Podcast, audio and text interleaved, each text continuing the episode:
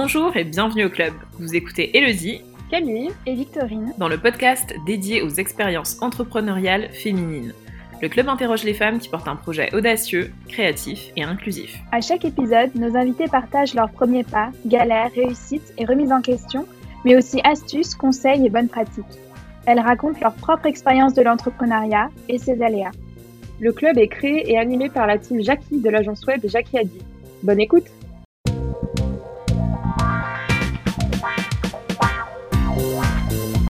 Bonjour à tous, donc aujourd'hui, euh, moi et Camille, coucou, on va interroger euh, Camille Lemay, fondatrice de la marque de produits capillaires Mélanine. Bonjour. Voilà, du coup, euh, aujourd'hui nous sommes deux pour cette première interview. Merci beaucoup à toi Camille d'avoir accepté d'être notre première invitée dans ce podcast.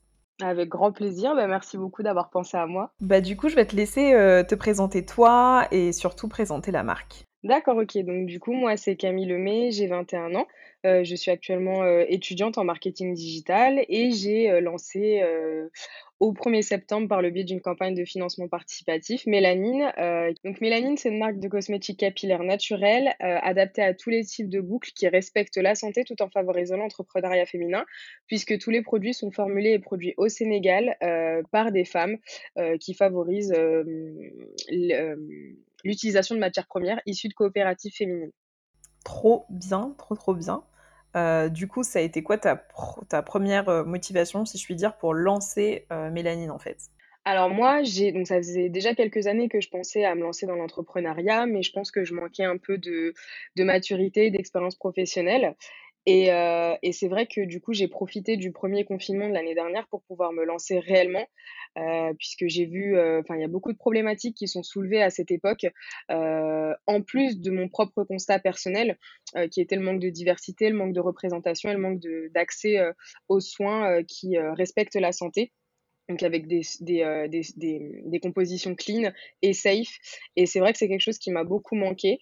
Et, euh, euh, avec tout ce qui s'est passé euh, début d'année dernière, donc les Black Lives Matter, etc., tous les mouvements qui sont soulevés pour, la cause afro, c'est vrai que j'ai pensé que c'était vraiment le moment pour moi aussi de, de, de je dirais pas sauver le monde parce que c'est pas du tout le cas, mais au moins de participer, essayer de participer aux changements sociétaux actuels. Franchement, c'est trop bien. Le concept de la marque est ouf. Et d'ailleurs, du coup, chez Mélanine, c'est quoi ton produit favori si tu devais en choisir qu'un seul?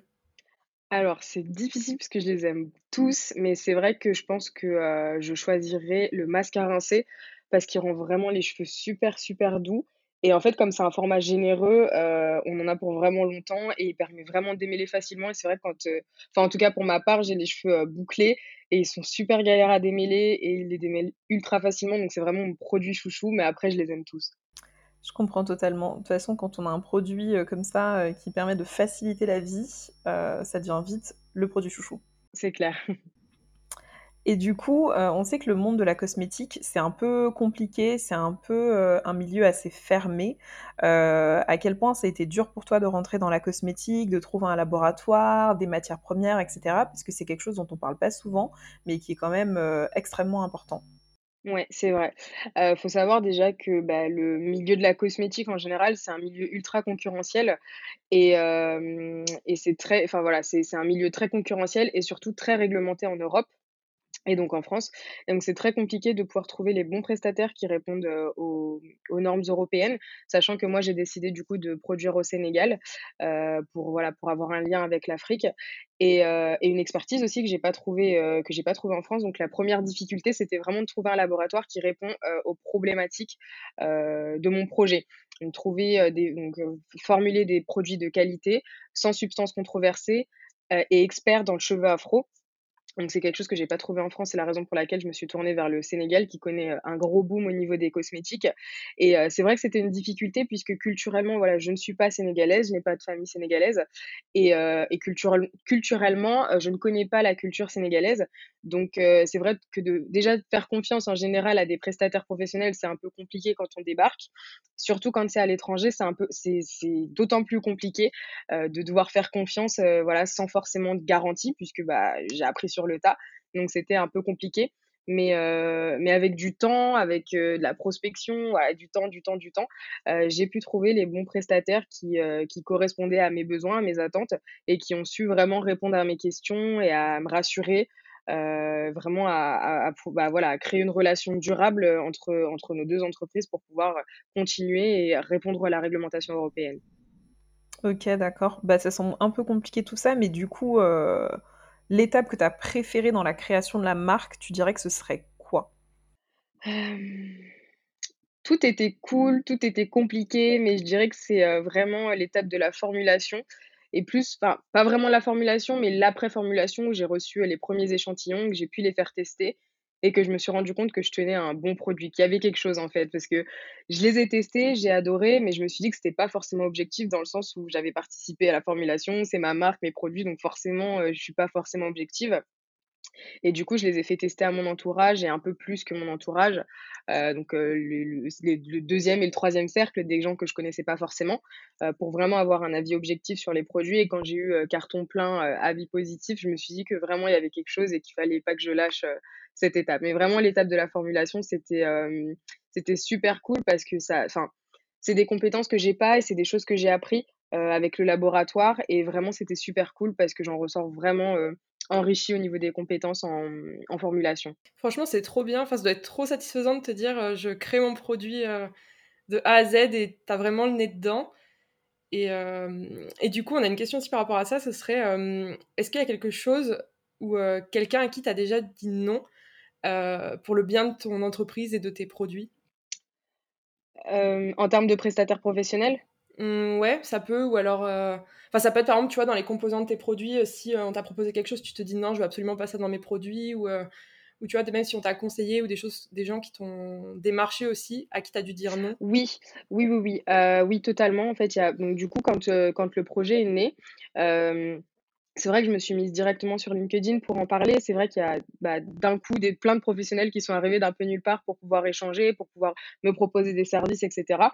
Et, euh, et en fait, donc moi, comme je, débarquais, comme je l'ai dit, je connaissais pas forcément tout à la réglementation, euh, euh, au savoir-faire en fait en cosmétique. Il y a des professionnels qui m'ont approché pour justement m'encadrer par rapport à ça. Et, euh, et, heureusement que je me suis pas précipitée tout de suite parce que après quelques mois de, recherche au niveau de, la, réglementation, des compétences à avoir, je me suis rendu compte que c'était des professionnels qui ne s'y connaissaient absolument pas.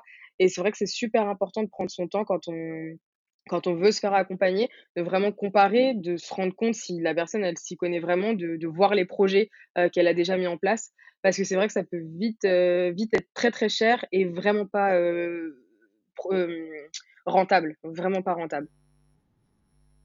Je vois, justement en parlant de, rentabilité et, euh, et, de sous, euh, on sait que, ben, à nouveau, les, les, les marques de produits cosmétiques, c'est extrêmement onéreux pour euh, commencer sa marque, ben, pour aller démarcher un laboratoire, il faut des quantités, etc. toi, comment tu as abordé cette question de budget et, et comment tu as trouvé ben, à nouveau peut-être les fonds pour lancer ta marque, d'où le choix aussi du crowdfunding, etc. Tu peux nous, un, peu nous, nous, parler de tout ça. Ouais, totalement. Donc du coup, moi, bah, comme je l'ai dit au début, je suis étudiante, donc forcément, enfin pas forcément, mais comme la majorité des étudiants, on n'a pas forcément énormément de sous. Donc, je m'y suis lancée en me disant, allez, j'ai 2000 euros, ça va le faire. je mets mes économies et puis, puis j'en ce truc. Je me suis vite rendu compte que 2000 euros pour, pour, pour entreprendre en cosmétique, c'est que dalle. Et c'est, enfin, pas inutile, mais c'est vraiment que dalle. C'est pas possible d'entreprendre en cosmétique avec 2000 balles. Donc, la réalité m'a vite rattrapée et c'est la raison pour laquelle je suis passée bah, par le biais d'une campagne de financement participatif avec laquelle j'ai pu donc récolter de mémoire c'était 8000 euros quelque chose comme ça.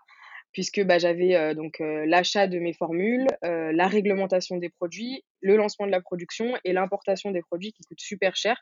Parce que du coup moi j'ai décidé de me tourner vers le Sénégal pour plusieurs raisons. Donc comme je l'ai dit trouver une expertise. Et aussi le produire au Sénégal coûte plus ou moins moins cher dans le sens où j'ai la possibilité de produire des quantités bien moindres. en France, c'est au minimum, les laboratoires demandent au minimum 500 unités par référence. Donc c'est un billet à 10 000 euros par, par produit, c'est super cher. Alors qu'au Sénégal, dans mon laboratoire, j'ai la possibilité de commencer à 100 unités. Donc, ce qui est beaucoup plus abordable, qui est, voilà, c'est plus abordable. Et, et voilà, donc du coup, j'ai pu récolter ces 8 000 euros là. Et ensuite, j'ai réinjecté donc en empruntant de l'argent pour pouvoir finaliser la réglementation des produits. Donc, on est à peu près à 8, 9, 10, 13 000 euros, je crois que j'ai investi dans le projet depuis le début. Ok, donc beaucoup d'argent. Comme on l'a dit, les cosmétiques coûtent très cher. Oui. Juste, c'est pour une précision. en France, une formule, ça coûte à peu près, donc tout compris, une formule, c'est à peu près 6 à 10 000 euros. Euh, ça dépend du laboratoire. Sachant que moi, au Sénégal, euh, c'est pas la réglementation comprise, c'est après, mais c'est pas forcément très très cher. Euh, la formule est à entre 1500 et 2000 euros. Donc il y a quand même une grosse différence de prix de formulation à l'étranger. Carrément, mais surtout qu'en plus, à nouveau, comme tu as dit, ben, d'avoir une production au Sénégal, bah, ça rentrait aussi dans tes valeurs et d'avoir un lien avec l'Afrique et de pouvoir soutenir des femmes entrepreneurs aussi. Quoi. Est-ce que euh, tu as déjà eu des moments où tu t'es dit euh, c'est dur et tu as pensé à arrêter ou euh, enfin vraiment ça a été dur pour toi quoi? Mais tellement de fois. En plus, je suis vraiment très, très, émo très, très émotive. Donc, du coup, c'est vrai que dès qu'il y a un petit obstacle ou quoi, j'ai pas tendance à baisser les bras, mais à me plaindre et à me morfondre sur moi-même. Donc, c'est vrai qu'il y a des moments où ça a été très compliqué. Quand, bah, du coup, déjà, le confinement lui-même, c'est quelque chose de très particulier et encore plus quand tu entreprends avec l'étranger. Il y a toujours des petites galères, tu peux pas gérer à distance, c'est très compliqué. Quand par exemple j'ai lancé ma campagne de financement participatif et qu'il a fallu envoyer les produits et qu'au final tu reçois ta commande et elle n'est pas du tout conforme à ce que tu attendais, qu'il faut refaire une production, réattendre la livraison, enfin c'est des choses qui, qui montent vite au crâne, mais, mais le fait d'être entouré par ses proches, que ce soit professionnellement ou, personnellement avec sa famille, c'est toujours bénéfique parce que ça permet de, redescendre la pression. Parce que quand tu entreprends, bon, enfin, dans mon cas, j'étais seule. Je, suis seule pour, pour entreprendre, donc c'est vraiment, enfin, ça peut être très compliqué d'entreprendre seule et de se retrouver toute seule face à ses problèmes et de pas pouvoir en parler. Donc déjà, le fait d'extérioriser, ça permet de, ouais, de faire redescendre la pression et de se rendre compte que c'est pas si dramatique et qu'il y a toujours des solutions. Mais c'est vrai que c'est vrai que parfois c'est très compliqué et je me dis pourquoi j'ai fait ça, pourquoi je me suis embarquée dans ça. Et puis après, je me rappelle pourquoi je l'ai fait et, ça me rassure et je me calme et je continue, j'avance dans le bon sens et puis voilà. Ouais, il y a toujours des moments, je pense, euh, en entrepreneuriat où on se dit mais qui m'a envoyé faire ce genre de choses? Vraiment. Euh, pourquoi j'aurais pas pu prendre la route la plus simple, entre guillemets? Euh, C'est toujours compliqué. Mais d'ailleurs, pour, euh, pour l'entrepreneuriat, pour revenir à ça, en fait, se dire que, OK, je vais monter ma boîte, je vais monter mon service, mon produit ou quoi que ce soit. Euh, est-ce que toi, tu dirais que tu as entrepris par choix, par vocation, par obligation, ou c'est un joyeux hasard dans lequel tu es tombé, en fait? Comment tu as abordé ça, euh, ce fait de, créer quelque chose comme ça, quoi? Alors sincèrement, je, songeais déjà à le faire des années, enfin des années auparavant, j'ai pas non plus 40 ans, mais quand, en sortie de bac, je voulais absolument le faire et comme je l'ai dit, je manquais d'expérience. Et c'est vrai que le confinement, il est tombé à pic et franchement, j'en avais marre. Netflix, dodo, Netflix, dodo, je foutais rien du tout. Et c'était vraiment quelque chose, enfin pour me, pour me donner, enfin j'avais besoin de faire quelque chose, j'avais besoin de faire quelque chose de productif et d'apprendre de nouvelles choses. Donc je me suis dit, bah pourquoi pas tenter l'entrepreneuriat j'ai le temps, j'ai du temps à tuer, clairement. En plus, j'étais en chômage partiel. Donc, je me suis dit, bah, autant perdre ce temps, entre guillemets, à essayer de faire quelque chose. Et finalement, finalement ça s'est bien concrétisé, puisqu'après, j'ai, mmh, j'ai gagné un accompagnement avec une, une, agence de communication. Et c'est là où le projet a pris vraiment de l'ampleur, dans le sens où bah, j'étais accompagnée. Et du coup, euh, et du coup bah, ce projet entrepreneurial est, est, né de, de cette union avec, avec cette agence de communication, ma volonté, et puis, euh, et puis le confinement, voilà, mettre le confinement avec. Est-ce que tu dirais du coup que le confinement, il a été bénéfique pour toi euh, sur ce plan-là? Ah bah bien sûr, bien sûr qu'il a été bénéfique de, de, du, du, point de vue professionnel, puisque, puisque bah, je, je, pense que économiquement, au niveau des cosmétiques, je pense que c'était finalement le, le meilleur moment euh, que, que le, confinement, puisque bah, la, plus, la plupart, euh, il y a beaucoup de femmes qui ont recommencé à repasser au naturel, à vouloir prendre soin d'elles et qui ont beaucoup commandé sur Internet, etc. Donc c'était vraiment le moment en fait où, où bah, j'ai pu commencer à parler de ma marque, où j'ai pu euh, prendre un peu la température, voir si finalement le projet était viable. Et, et je pense que ça a été très très bénéfique pour l'entreprise et pour moi-même en fait en tant qu'expérience. voilà. OK, ça marche et d'après toi, ce serait quoi les choses, heu, les plus, heu, surprenantes auxquelles, heu, tu t'attendais pas du tout et qu'on ne t'a pas dit sur, l'entrepreneuriat ou le monde de la cosmétique qui te sont arrivées et tu étais juste en mode, «Ah oui d'accord, on m'a pas prévenu pour ça par contre»? Je dirais, bah, bah, le le le le côté économique, je pensais sincèrement pas que ça coûtait aussi cher, heu, d'entreprendre en cosmétique. Heu, je m'attendais pas à des sommes, heu, faramineuses comme ça, des 6 000, des 10 000 €. Enfin moi, c'est des des sommes, que j'ai pas forcément palpées, de de mon vivant et c'est vrai que quand j'ai lancé l'entreprise, je me suis dit: «Heu, mais Mmh. comment ça, heu, je dois sortir 10 000 € pour acheter 4 formules? C'est quoi ce délire?» Et en fait, heu et en fait, bah, tu te rends compte que tu dois trouver des solutions et et bah, le la campagne de financement participatif ou alors des appels à projets. Enfin voilà, il y a, il y a tout plein de solutions, mais c'est vrai que quand tu, de, de but en blanc comme ça, quand on te dit donne 10 000 euros, tu dis bah je peux pas, je peux pas. Et en fait, si tu peux, mais il faut réfléchir, faut se poser. Mais c'est vrai que le, le côté financier de l'entrepreneuriat, c'est quelque chose que j'avais pas du tout euh, en tête, dans le sens où je me suis dit, bah, je vais faire de l'entrepreneuriat, je vais investir et dans deux jours, euh, je suis millionnaire, mais pas du tout. C'est pas du tout comme ça que ça se passe. Ce serait trop beau. Ouais, ce serait trop beau. Mais je pense qu'il y a il y a beaucoup de tabous sur combien ça coûte, en fait. Carrément. Hem, on sait jamais, heu, on sait jamais vraiment, quoi. On achète un masque capillaire, heu, à 15 euros et on se dit: «Oh là là, c'est cher», ce qui, dépendant de son budget et de qui on est et de où on se trouve, ça l'est. Mais en fait, on sait pas combien ça a coûté, heu, de la création de ce de cette chose-là, quoi. Donc heu, c'est très compliqué. C'est totalement ça, ouais. C'est ça et des fois, bah, malheureusement, j'ai certaines personnes qui souhaitent acheter les produits, mais qui m'envoient des messages en me disant: «Oui, mais c'est enfin voilà, c'est c'est cher». Bon après voilà, c'est ce c'est tout est relatif, hein, c'est subjectif, le cher, pas cher. Mais c'est vrai que du coup, quand quand j'entends ça, j'ai tendance à vouloir me justifier, à dire: «Oui, mais ça coûte cher». Entreprendre en cosmétique, c'est vraiment pas juste, je sors un produit et basta, c'est pas je fais mon truc dans ma cuisine et puis voilà. C'est vraiment, heu, tout toute une recherche, toute une production. En plus, c'est au Sénégal, enfin, c'est vraiment, c'est tout un concept. Enfin, vraiment, il y a pas, heu, enfin, c'est pas demain que je serai milliardaire avec, heu, avec les marges que je me fais. Surtout quand on débute en cosmétique, heu, les, mmh, les coûts de production sont vraiment très, très, très, très élevés. Donc du coup, c'est compliqué de faire des prix, de supermarché, surtout que c'est enfin, voilà, c'est un positionnement qu'il faut assumer, quoi. Ouais, je comprends totalement. Je pense que c'est là où c'est difficile avec la clientèle aussi et forcément une fois qu'on a un certain prix, qui d'ailleurs on ne choisit pas toujours parce que comme tu as dit, heu, ben, les prix des matières premières et de la production, heu heu, choisissent les prix pour nous. Au final, on se positionne forcément sur une certaine clientèle, ben, qui peut se permettre aussi nos produits, quoi. C'est ça, totalement. Bah, à la base, moi, si j'avais pu, j'aurais proposé des produits à 1 € à tout le monde. Mais c'est vrai que quand tu veux un produit de qualité, avec des formats généreux, qui le le la santé et qui favorisent l'entrepreneuriat féminin en soutenant l'économie d'un pays, heu, on peut pas faire des miracles et c'est vrai que c'est compliqué de proposer des tarifs très, très bas, quoi. Heu, du coup, toi, tu as entrepris, heu, seule, mais est-ce que c'était un choix d'entreprendre seule? Est-ce que c'était parce que c'était à ce moment-là que ça s'est présenté à toi comme ça? Et est-ce que, tu aurais aimé, être à plusieurs? Ou en tout cas, est-ce que c'est quelque chose que tu envisages? Alors, oui, c'est oui, un choix j'ai l'habitude de faire les choses un peu seule. Et heu et de me débrouiller. Et c'est vrai que je voulais vivre cette expérience entrepreneuriale seule pour voir, entre guillemets, «ce que je vaux», heu, dans l'entrepreneuriat, pour voir si j'arrive à me débrouiller, comment je le fais et heu et je me suis dit: «Au pire, bah, si ça marche pas, ça marche pas, mais j'aurais essayé seule». Donc heu, je pourrais m'en prendre qu'à moi-même ou je pourrais me féliciter moi-même. Après, en entrepreneuriat, on n'est pas vraiment à 100% seul. Il y a toujours des acteurs, que ce soit, bah, professionnels, personnels, qui qui qui interviennent tout au long du processus entrepreneurial. Heu, quand tu vas demander des conseils à d'autres professionnels ou ou je sais pas, heu, enfin voilà, il y a toujours des personnes qui interviennent.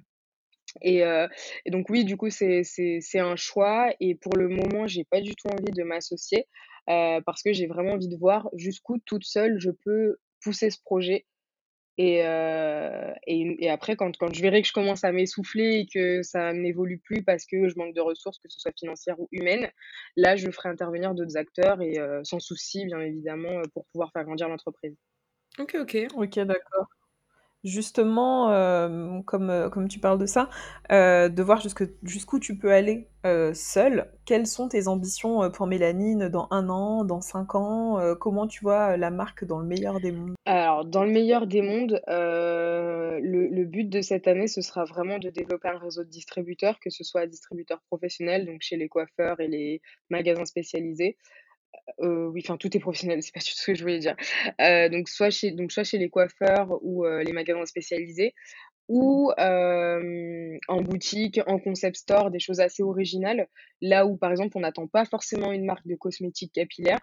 J'aimerais vraiment jouer sur cette originalité pour aussi bien véhiculer les valeurs de l'entreprise et puis, heu, attraper le public, le le, consommateur là où il n'est pas où où il n'est pas forcément, heu parce que logiquement dans une boutique spécialisée, bon, bah, voilà, il y a des filles qui adorent, heu les produits capillaires, bah, ça va être super, mais je veux vraiment toucher des personnes qui n'ont pas forcément, la vo la volonté maintenant de prendre soin de ses cheveux et qui vont être intriguées, qui vont peut-être vouloir tester et devenir adeptes. OK, je comprends. Tu tu vas nous surprendre un peu avec la marque et être vraiment là où on t'attend pas au final. J'espère. Je croise les doigts, on verra bien, mais je l'espère. C'est le but. Franchement, te le souhaite, hein. Merci. Et du coup, comment toi, tu arrives à gérer, heu, ta vie, heu heu, d'études, ta vie de travail? Comment tu arrives à tout concilier? Alors, donc moi j'ai commencé, pendant le confinement de mars, donc j'étais en télétravail et depuis mars, j'ai pas repris le travail physique. Donc donc heu, c'était, heu, facile finalement puisque, bah, mon site c'est en digital, mes prestataires sont au Sénégal, donc je les vois pas, quoi qu'il arrive, je ne les vois pas et je suis à la maison pour travailler, donc pour gérer mes commandes, c'était très facile. Et puis les études aussi, donc je suis en alternance, donc mon école aussi, c'était à distance. Mais c'est vrai que là, du coup, je change de travail, je vais reprendre, une activité, en physique et heu, ça va me faire tout drôle, je pense. Ça va être un autre rythme, donc c'est une adaptation à faire. Je vais voir comment ça se passe, mais pour le coup, j'arrive vraiment bien à concilier, heu, mon travail en alternance, mes études et l'entrepreneuriat. Heu, après, c'est vrai que j'ai dû, arrêter un travail pour pouvoir me consacrer à l'entrepreneuriat. C'est des choix à faire, en fait, pour moi, tout est question d'organisation et une fois que tu es organisé, que tu arrives à gérer ton temps, il y a pas de raison que tu puisses pas, cumuler trois, quatre activités, même un sport si tu veux, avec ton entre avec ton entrepreneuriat. OK, ça marche et aurais, heu est-ce que tu pourrais nous décrire du coup, heu, une de tes journées type? Qu'on voit un peu comment tu t'organises et quels sont un peu tes secrets pour gérer, heu, autant d'activités en même temps? Alors là, c'est une très bonne question. Heu, du coup, donc moi, je suis en alternance, donc j'ai cours, heu, 1 fois, heu, 1 semaine par mois. Donc heu, donc après le reste, c'est de l'entreprise. Donc je gère donc mes commandes à distance. Voilà, s'il y a une commande qui tombe, je vais la préparer. Je suis chez moi, je peux très bien travailler, faire des pauses. Donc avec mon travail en alternance, bah, comme je l'ai dit, c'est en télétravail, donc c'est voilà, il n'y a rien de très très compliqué. Euh, j'ai des, des choses en, en, parallèle à organiser. Par exemple, là, je suis en train d'organiser un shooting. Et c'est vrai que je consacre mon temps euh, du soir, donc après mon travail, euh, le travail d'alternance, euh, le, le, soir, je le consacre, euh, je consacre environ 3, 4 heures à peu près. Enfin, c'est, je peux pas vous dire que je taffe euh, comme ça, euh, de but en blanc, euh, pendant 4 heures non-stop, mais c'est un temps qui est un peu partagé dans, dans, la journée où je vais préparer mes gros projets, par exemple le soir, traiter mes mails voilà, dans, dans, dans, le cours de la journée. Enfin, je mélange un peu les deux et ça passe très bien. Ok, d'accord. T'as jamais ressenti un épuisement ou un burn-out par rapport à tout ça? Pour le coup, non, pas pour l'instant, puisque j'arrive à vraiment gérer ce ce temps de travail en entrepreneuriat. Je me sens pas forcé enfin, la création de la marque en elle-même, c'était vraiment épuisant dans le sens où il y avait énormément de choses, mais maintenant que c'est lancé et que, heu et que je fais grandir l'entreprise à mon rythme, heu, c'est vrai que du coup, heu, je me sens pas épuisée puisque je fais enfin, voilà, je fais en fonction du temps que j'ai. Comme je suis toujours étudiante, Mélanie, c'est pas forcément un projet de vie, c'est vraiment une une expérience que j'avais envie de me créer et du coup, du coup, comme je l'adapte à mon temps, j'ai pas forcément ce ce côté épuisement, quoi. OK, ça Et du coup, heu, quelles sont les 3 leçons que tu retiendrais de ton aventure? Alors, je réfléchis, hem Ne pas se précipiter trop vite parce que j'ai tendance à vouloir faire les choses, heu, vite faites, bien faites et heu, c'est souvent vite fait et pas bien fait. Heu, donc du coup, heu, vraiment prendre son temps, surtout en cosmétique, il y a beaucoup de choses à savoir et heu et c'est vrai que, par exemple, il y a des choses que j'ai faites un peu à l'envers, heu, donc que je que je voudrais pas recommencer, en fait, qui m'ont fait perdre du temps finalement. Heu, déjà dans la recherche de laboratoire, enfin voilà, j'ai un peu commencé à l'arrache, à essayer parce que je pensais que tous les laboratoires du monde, pouvaient, répondre à la réglementation euro européenne, c'est super, tout va bien, enfin voilà. Pas du tout, donc vraiment prendre mon temps, essayer de me poser un peu pour pouvoir, beh, gagner du temps finalement parce que c'est du temps que je pensais, gagné et au final c'est perdu donc donc voilà. ensuite, trois leçons alors attendez parce que du coup, c'est beaucoup on en a une déjà. C'est déjà bien. franchement, je tire pas beaucoup de leçons, de la vie. J'aime bien refaire, deux trois fois les mêmes erreurs donc je vous avoue que là, je sèche. T'inquiète, il y a pas de souci. Bah, du coup, vu qu'on est sur ce sujet, pour toi, être entrepreneur, ce serait quoi ta définition, en fait, de ce rôle un peu qu'on attribue assez rapidement et fréquemment en ce moment, en tout cas? Ce serait quoi ta propre définition d'être entrepreneuse, en fait? Alors, pour moi, être entrepreneuse, c'est quelqu'un qui, qui ose se lancer dans quelque chose d'inconnu, finalement, qui, qui, qui, qui n'a pas peur de se challenger et d'essayer et d'échouer. Euh, parce que c'est vrai qu'en entrepreneuriat, bah, il y a, y a des fortes chances de réussir, mais il y a aussi des fortes chances d'échouer. Et il faut pas avoir peur de cet échec, puisque c'est ce qui va permettre de rebondir par la suite et peut-être trouver d'autres projets ou pas, mais en tout cas en tirer des leçons et, euh, et pouvoir grandir de ça et pouvoir reprendre ses les, les, compétences acquises pour pouvoir les placer ailleurs. Donc c'est vrai que pour moi, c'est quelqu'un ouais, qui, qui ose, qui, qui est, euh, qui est comment on dit, multifacette, qui, qui touche à tout, qui est ultra flexible et, et qui sait dire oh j'en ai marre, ça me saoule. Parce qu'il faut le dire des fois, sinon c'est compliqué quoi. J'adore ta définition. Du coup, euh, on a vu que donc tu étais pro entrepreneuriat féminin et avec des valeurs assez inclusives. Et du coup, on voulait savoir quelle est vraiment ta définition de l'inclusivité et comment elle s'applique à ta boîte exactement euh, Moi, j'ai un peu de mal avec euh, l'inclusivité, tout ça, enfin tous les concepts d'inclusivité. C'est vrai que j'en parle pas forcément puisque j'estime qu'à partir du moment où tu as les cheveux bouclés, euh, bah, que, que tu sois noire, blanche, grosse, avec des problèmes ou machin, enfin tout le monde peut prendre soin de ses cheveux. Donc c'est vrai que j'ai un peu du mal avec ce côté inclusivité puisque j'inclus bah, j'inclus juste les femmes qui ont les cheveux ondulés, bouclés et crépus et pas forcément euh, avoir la volonté d'inclure euh, tel ou tel type de personne. Enfin tout le monde doit se reconnaître dans cette marque-là.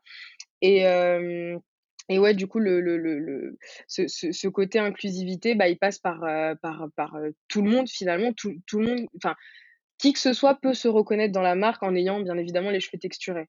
Ouais, au final, ton, ton inclusivité passe surtout par le fait que tu proposes des produits que la grande distribution parfois ne propose pas, tout simplement euh, des produits pour cheveux texturés, par exemple, en fait.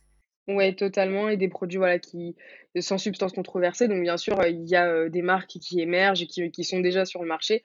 Mais c'est vrai qu'il n'y a pas forcément cette, euh, ce choix, voilà, c'est la possibilité de, de, choisir entre plusieurs marques, puisque finalement, c'est un marché de niche et il n'y a pas énormément de marques. Puisque, enfin, en tout, il y a des marques, mais il n'y a pas énormément de marques réglementées qui sont établies sur le marché. Et du coup, euh, du coup voilà, c'était aussi ça que je souhaitais apporter, un choix supplémentaire euh, aux consommateurs. Ok, ça marche. Et dernière question, euh, c'est la question spéciale Le Club.